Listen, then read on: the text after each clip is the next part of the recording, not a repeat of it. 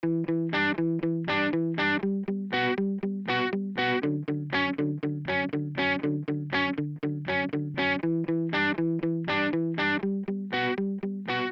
and welcome to the 23rd episode of Coronavirus the Truth, a podcast that focuses on the facts surrounding COVID 19. I'm Jeremy Corr, host of the popular New Books in Medicine podcast and CEO of Executive Podcast Solutions. With me is Dr. Robert Pearl. For 18 years, Robert led the Permanente Group, the nation's largest physician group. He's a healthcare contributor at Forbes.com, a best selling author, and a professor at both the Stanford University School of Medicine and Business. Together, we also host the Hip Fixing Healthcare podcast. You can find this episode, along with helpful, fact based information, on our website, fixinghealthcarepodcast.com. Robbie, each week we begin the show with the most recent and relevant facts concerning the COVID 19 pandemic and its impact on American life. What happened and what does it mean? Jeremy, the biggest news is the surge in cases. Once again, we're seeing upwards of 50,000 new infections a day, with hospitalizations rising and deaths approaching 1,000 on some occasions. And this trend is happening in more than 80% of states. In response, governors are ratcheting up the restrictions on people, but adherence seems to be moderate at best.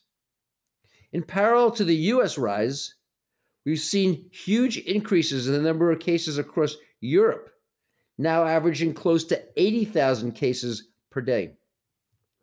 And this is very worrisome to leaders there, since they assumed the virus was under control, even in nations that in March and April had very high rates of transmission. In response to the exacerbation, Paris has put in place a nighttime curfew and various countries across Europe are severely limiting indoor gatherings. Hospitals in different nations are again fearing being overwhelmed with demand, although public health officials are hopeful that since many of the people now being infected are younger, that the need for critical care treatment will be lower than it was in the early months of this pandemic. Another interesting medical development over the past week came from a huge 11,300 adult World Health Organization WHO study on remdesivir.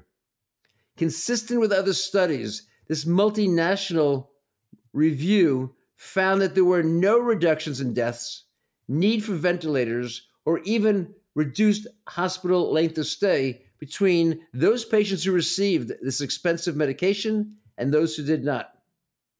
As such, more than a half year into the pandemic, we have no effective treatments that reduce a person's chance of dying when infected outside of steroids that we talked about in the last podcast, which is only used for certain select extremely ill individuals. What has happened on the drug and vaccine front? Jeremy, this is, I'd say, more bad but I want to emphasize predictable news. First, Johnson & Johnson halted its COVID-19 vaccine trials due to an unexplained illness in one of the study subjects.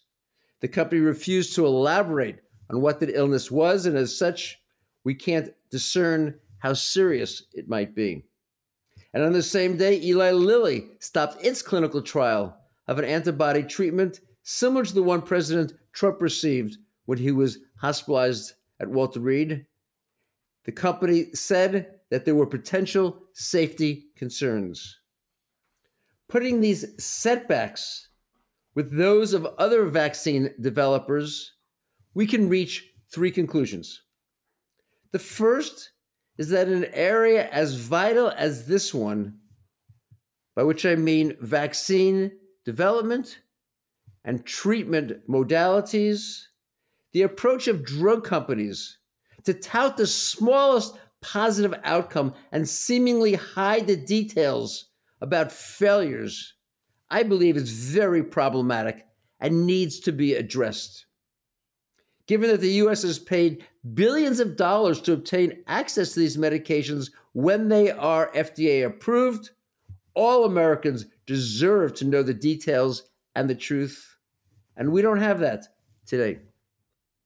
The second conclusion is that most likely it will be far longer than many pundits profess before we are able to either stop the spread of the virus or minimize the consequences. The third conclusion is that our nation's strategy to ending this pandemic seems increasingly to be based more on hope and chance than objective data and strategic planning. Each show, we try to provide at least one positive piece of news. What was it from the past week? Last week, Dutch researchers found that the incidence of premature births has dropped significantly since COVID 19 began. The exact reason is unclear, but the data they published in the Lancet Public Health Journal seems to be scientifically valid and conclusive. And not only is that positive in the context of the current pandemic, but it holds promise to offer insights into how to lower this obstetrical danger for women overall in the future. This finding of reduced incidence of premature birth mirrors similar studies performed in Denmark and Ireland. Although the numbers are known, the exact reason for this improvement remains uncertain. One theory holds that the cleaner air and better hygiene that has come from social lockdown and personal protection is the reason. Another ties the improvement to diminished maternal stress, particularly for women of higher socioeconomics who've been able to work from home rather than having to commute as they might have in the past due to the social distancing requirements and the use of virtual conferencing. Robbie, we've been interested in what's been happening on college campuses since they reopened. What have we seen? Jeremy, the most interesting development is not something totally unexpected, but what you and I have talked about as a seemingly predictable outcome.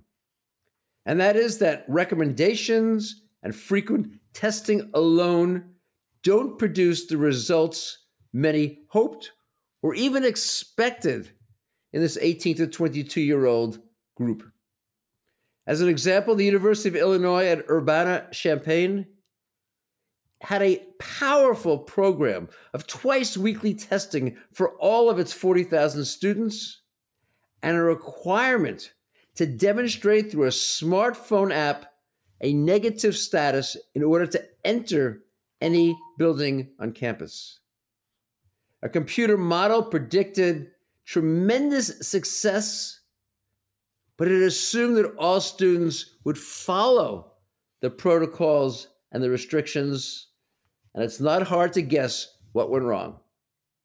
Students continue to socialize and party even after testing positive and others found a way to circumvent the testing requirements altogether.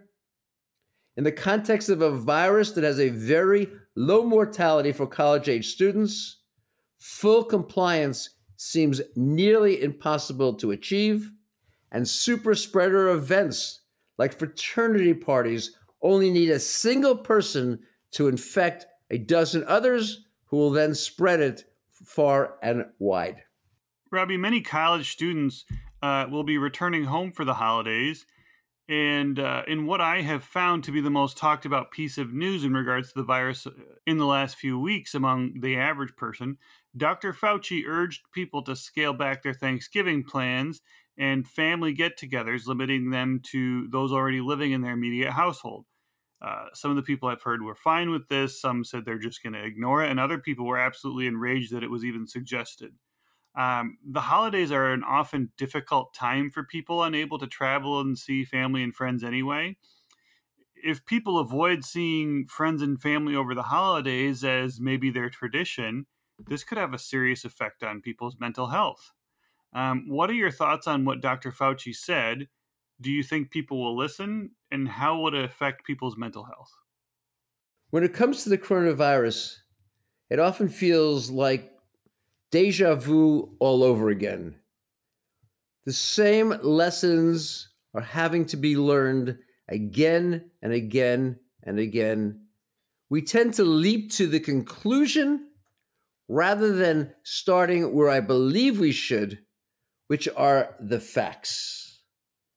You may remember back in March and April, we talked a lot on this show, Coronavirus The Truth, about R naught, the number of people a person with COVID 19 will infect under, and this is key, normal social circumstances. And that number is three, which leads to exponential growth. But we also said that under more intense gatherings, the number of uh, people infected by one individual goes up. And as we've seen in some situations, it can soar. And that is the risk of Thanksgiving. If we step back and look at the data, what should happen is that we must avoid large gatherings, the kind of 20 or 30 people who used to come together and spend time in close proximity, often cooking together. Those are the kind of situations in which one person could spread it to large numbers of people. We need to try at the celebration itself to maintain as much social distance as possible, and when weather permits, to stay outside. Hosts should be cautious if people are coming from geographies with high rates of infection, and every attendee needs to cancel if they are having symptoms consistent with this disease particularly any type of fever or severe cough or difficulty breathing. Putting the pieces together, Dr. Fauci is right to worry. But as we said on coronavirus, the truth, I at least believe that the Pareto principle is how we need to be thinking about this pandemic in the broadest context. What are the 20% of things that we can do that will provide 80% of the protection? And how can we avoid the 20% of things that will lead to the 80% chance of greatest spread? Each family needs to consider the facts, they need to think about the risks, and I would encourage them to focus on how they can protect those that they love the most, whether by masking, social distancing, hand washing, limiting the number of participants, or finding ways to keep the group separated and hopefully being outside. What's currently happening economically in the country? Jeremy, there's a fascinating article published in JAMA the Journal of the AMA, by David Cutler and Lawrence Summers. Cutler is an economist at Harvard, and Summers is the former director of the National Economic Council under President Clinton. They concluded that COVID 19 is the greatest threat to prosperity and well being in the United States since the Great Depression. In total, their analysis placed the projected cost from COVID 19 at $16 trillion. Half of that due to direct costs of treatment, reduced economic productivity, and elevated unemployment. The other half they attributed to death with reduced economic productivity, medical impairment following the disease, and diminished quality of life as a consequence of becoming infected and having long term symptoms. They note the incidence of depression and heightened anxiety in the United States is now 40% of the population compared to 11% previously. Although this study makes many assumptions around the cost of a human life and the economic value of diminished quality of life, the hard numbers are consistent with what other co- economists have concluded, and that is at least an $8 trillion hit on the American economy. Although the stock market may have what is called a V recovery, fast down and fast up, that won't be the experience of most Americans. Increasingly, people are talking about a K recovery, with those in the white collar jobs and higher socioeconomic status having minimal negative consequences, but those in lower paying, more manual jobs, small businesses getting hit very, very hard. Along those lines, AMC, the world's largest movie theater company, said that it might run out of cash by year's end if it can't raise additional funds. They report that currently attendance is down 85%. It's becoming increasingly clear that without government assistance by Congress, that the current economic travails of our country will exacerbate, and elected officials are discussing that literally as we're recording this podcast. How much damage will be done, and whether short term fixes will have major long term negative consequences for the American economy remains debated by elected officials. Robbie, so much of the future revolves not only around effective and safe vaccine development, but also people's willingness to take it. Any new insights? Jeremy, a new nationwide survey by the Kaiser Family Foundation, which is unconnected to Kaiser Permanente, showed major resistance among Black adults, despite this being the group that is most vulnerable for severe disease and death.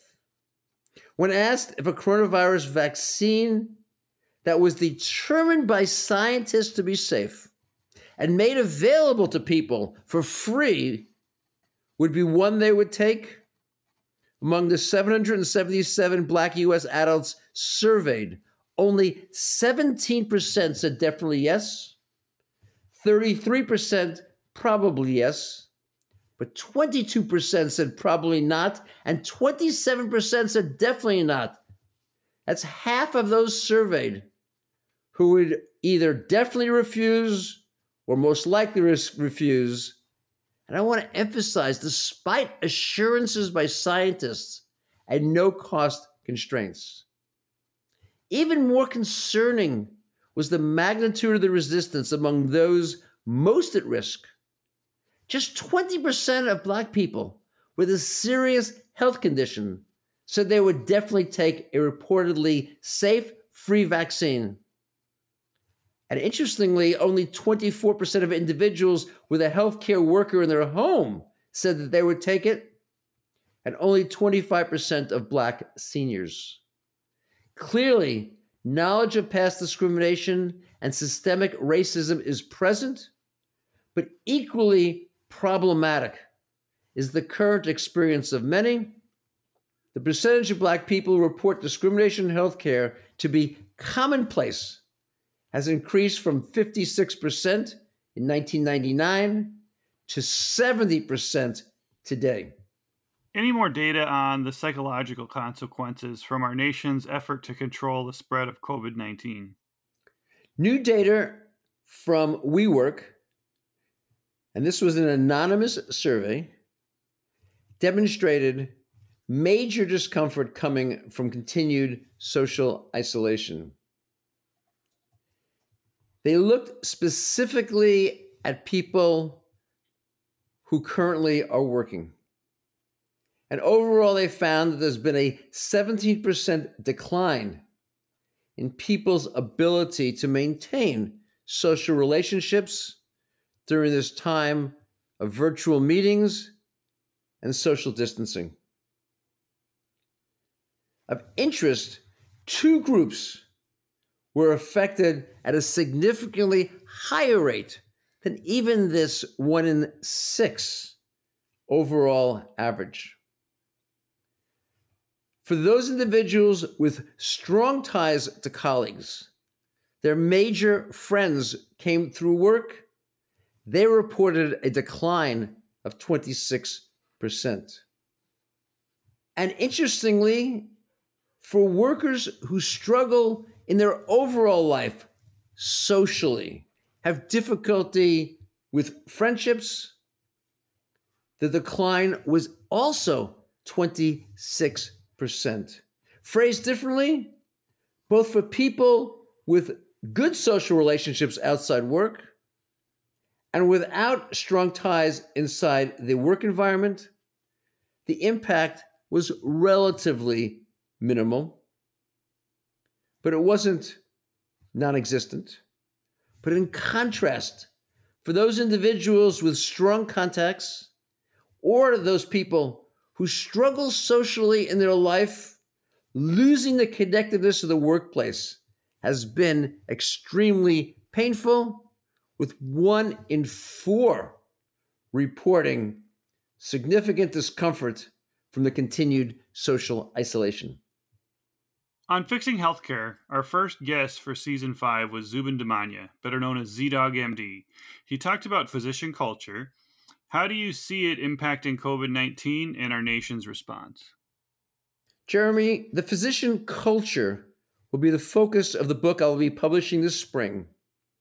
In it, I point out the virtues of the physician culture, particularly in times of crisis.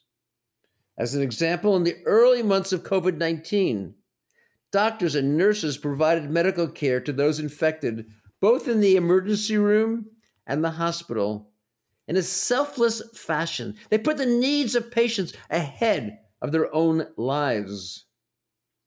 As I note in the book, they donned garbage bags for smocks and salad lids for facial shields. These frontline soldiers look more like a ragtag militia than a properly equipped army. And yet, this same culture that led them to do everything in their power to save a human life also led to an elevated mortality for patients with chronic disease. Data from New York City showed that 88% of people who died from COVID 19 had two or more chronic diseases. And the reality is that as many as half of those chronic diseases could have either been prevented or cared for more effectively and successfully before this coronavirus came ashore, but it wasn't. The reason was the medical profession's lack of prioritization of prevention and seeing physician activities that avoid disease in the first place or limit the, the frequency of complication not to be as valuable as those actions that lead to intervention. Unblocking an occluded vessel to the heart or brain is revered Reversing a heart attack or stroke while it is happening is the zenith of medical care, but avoiding it in the first place is not given similar status. Part of the reason is that it's not quite as exciting or dramatic. Some of it is the fact that you need to treat an entire population of people to help avoid these types of problems in a small segment, and you never can be sure who benefits the most from your actions and who otherwise would have been okay. So you never get the tremendous feedback and satisfaction that comes from saving a life in times of crisis. As a result, we created an opportunity for this virus to inflict significant impact, critical disease, and death among a population, many of whom didn't need to be as susceptible to this type of negative, severe impact. On the show, Zubin did a superb job of highlighting both the triumphs of the physician culture and the failures, I would encourage listeners to tune into the show on the Fixing Healthcare podcast that they can find on Apple and Spotify. Jeremy, when it comes to innovation, what we see is that there's often an overly enthusiastic initial response, followed by a period of despair when the innovation fails to deliver the outcomes promised, and then ultimately the pendulum reaches equilibrium. Among the people you speak with, when it comes to coronavirus treatment and vaccine development, do you believe they're being overly optimistic? Too pessimistic? Or do you feel as though they've reached a scientifically based, objective understanding and analysis? Honestly, I think there is a pretty wide range. I personally know people everywhere on that spectrum. I do think that the longer the virus uh, goes on like this and economic restrictions and everything, the more pessimistic people get.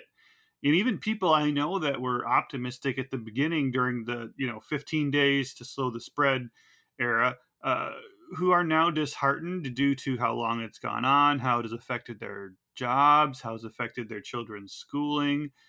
I see more and more people on that despair and pessimistic side of the fence.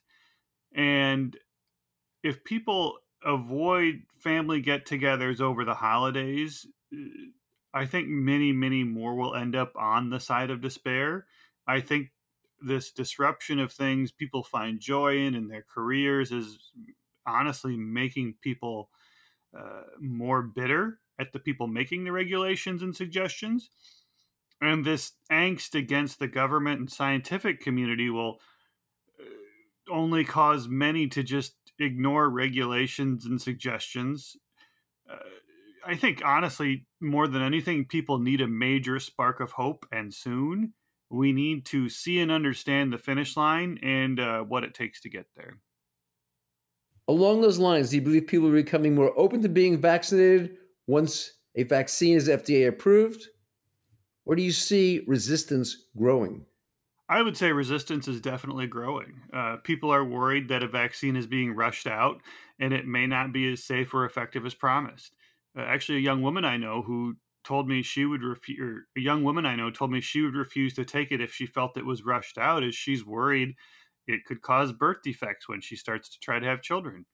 Uh, she told me she would rather risk getting a virus that she would likely recover from just fine rather than the unknown you know whether her fear is founded or not many people have similar feelings they want to wait until the vaccine has been available for a while and has been uh, and has been distributed to the masses to see if there's any you know side effects or anything like that and see how effective it is and i think a lot of people will avoid getting it uh, when it's first available.